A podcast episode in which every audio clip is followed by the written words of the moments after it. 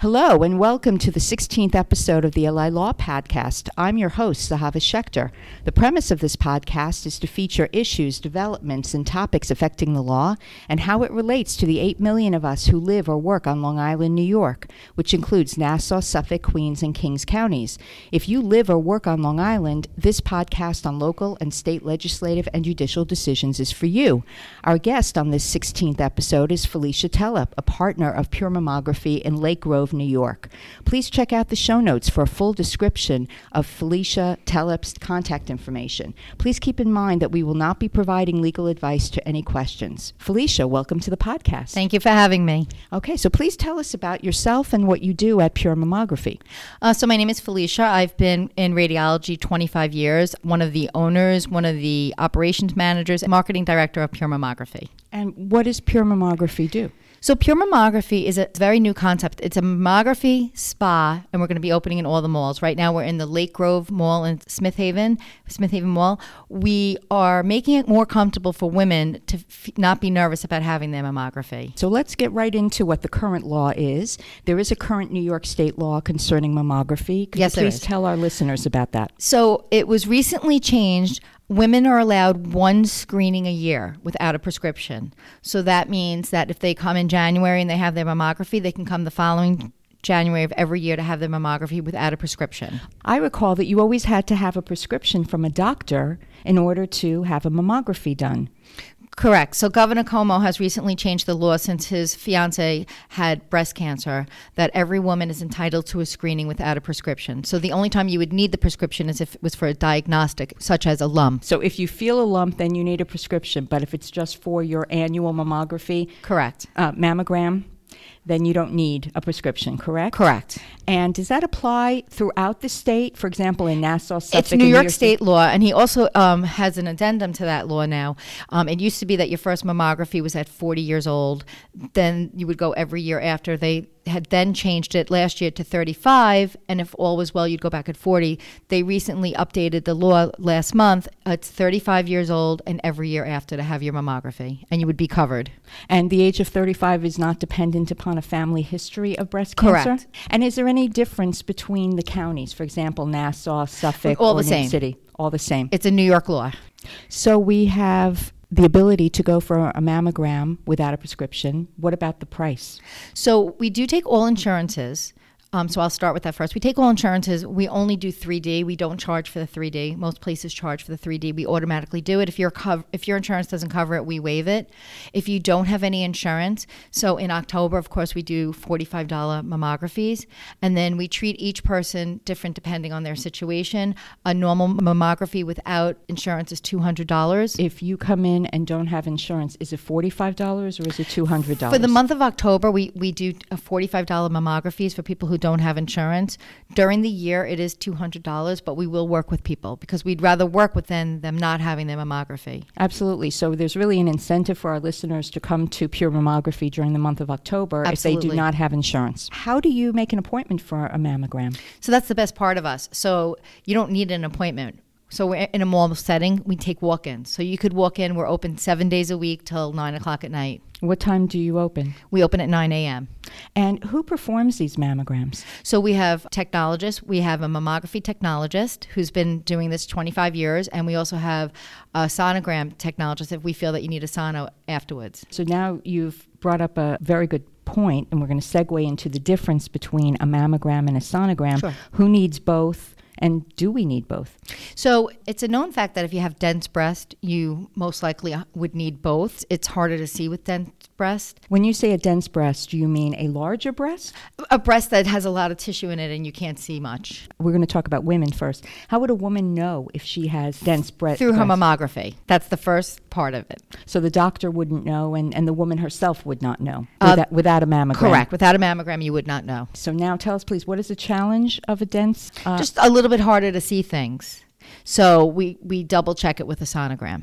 And could you tell our listeners first, let's talk about the mammogram. What is the actual procedure for having a mammogram for those of our listeners who have never done it before? It's not as bad as everybody thinks it is. We have a new machine that's a little bit curved. Everybody's always so worried. It's really not painful, it's just a little bit uncomfortable.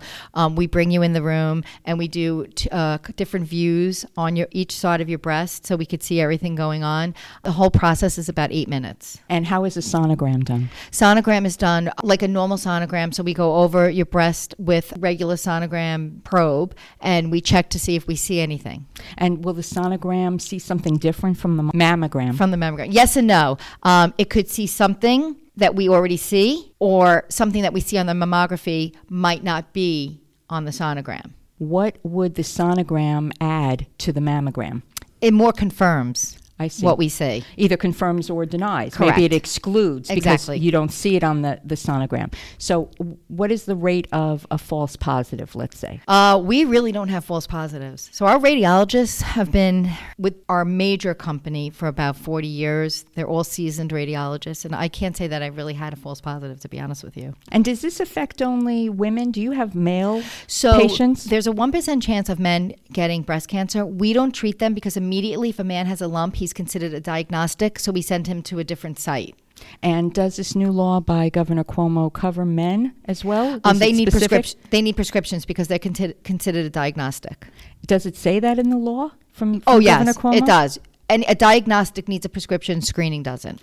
Do you find that women on Long Island are more susceptible to breast cancer due to the water contamination and other toxins in our community, or is that just a myth? You know, it's hard to say what's true and what's not, but we do have a high rate of breast cancer here. So, as a woman who has had mammograms in the past, you're right, the procedure can be uncomfortable because the x ray machine compresses the breast, if that's correct to It is say, correct, yes. to get the best picture possible.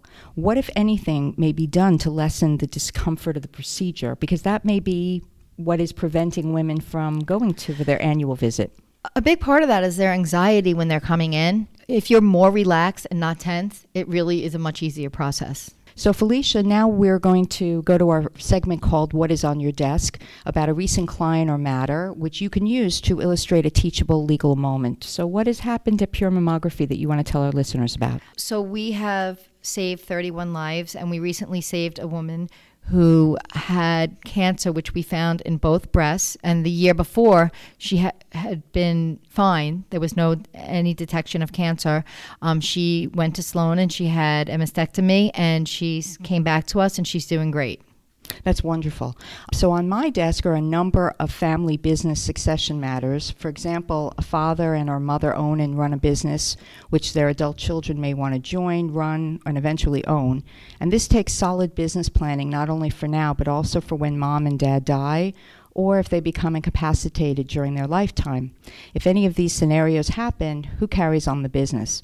If the adult children are not empowered to do so, it becomes much more cumbersome and expensive for the adult children to access the business and personal bank accounts after a life event. It's always better to plan before you have the need. Felicia, what distinguishes pure mammography from other mammography sites?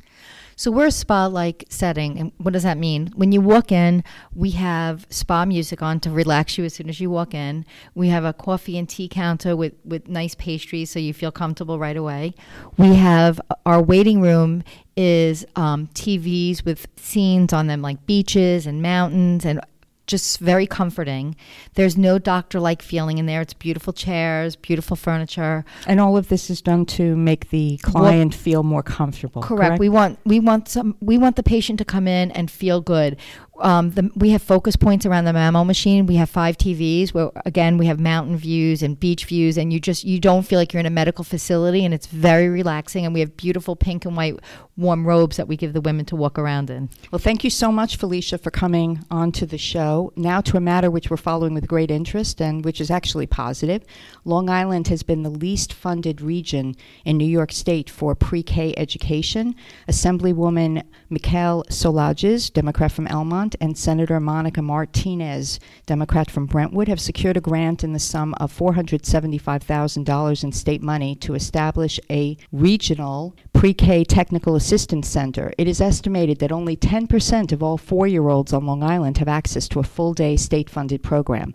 By contrast, New York City offers f- access to a full day funded program to all four year olds. Studies have shown that pre K access closes the achievement gap and gives children a good start for their future. And that's it for our 16th episode. Thank you so much, Felicia Telep, for coming on the podcast today. Thank you for having me. And to our listeners, be sure to download this podcast on iTunes, Google Play, Spotify, Stitcher, or wherever you get your podcasts. While you're there, we'd greatly appreciate your rating us with a review so you may reach other Long Islanders. The LI Law Podcast is your source for local tips which educate and entertain. Thanks for listening.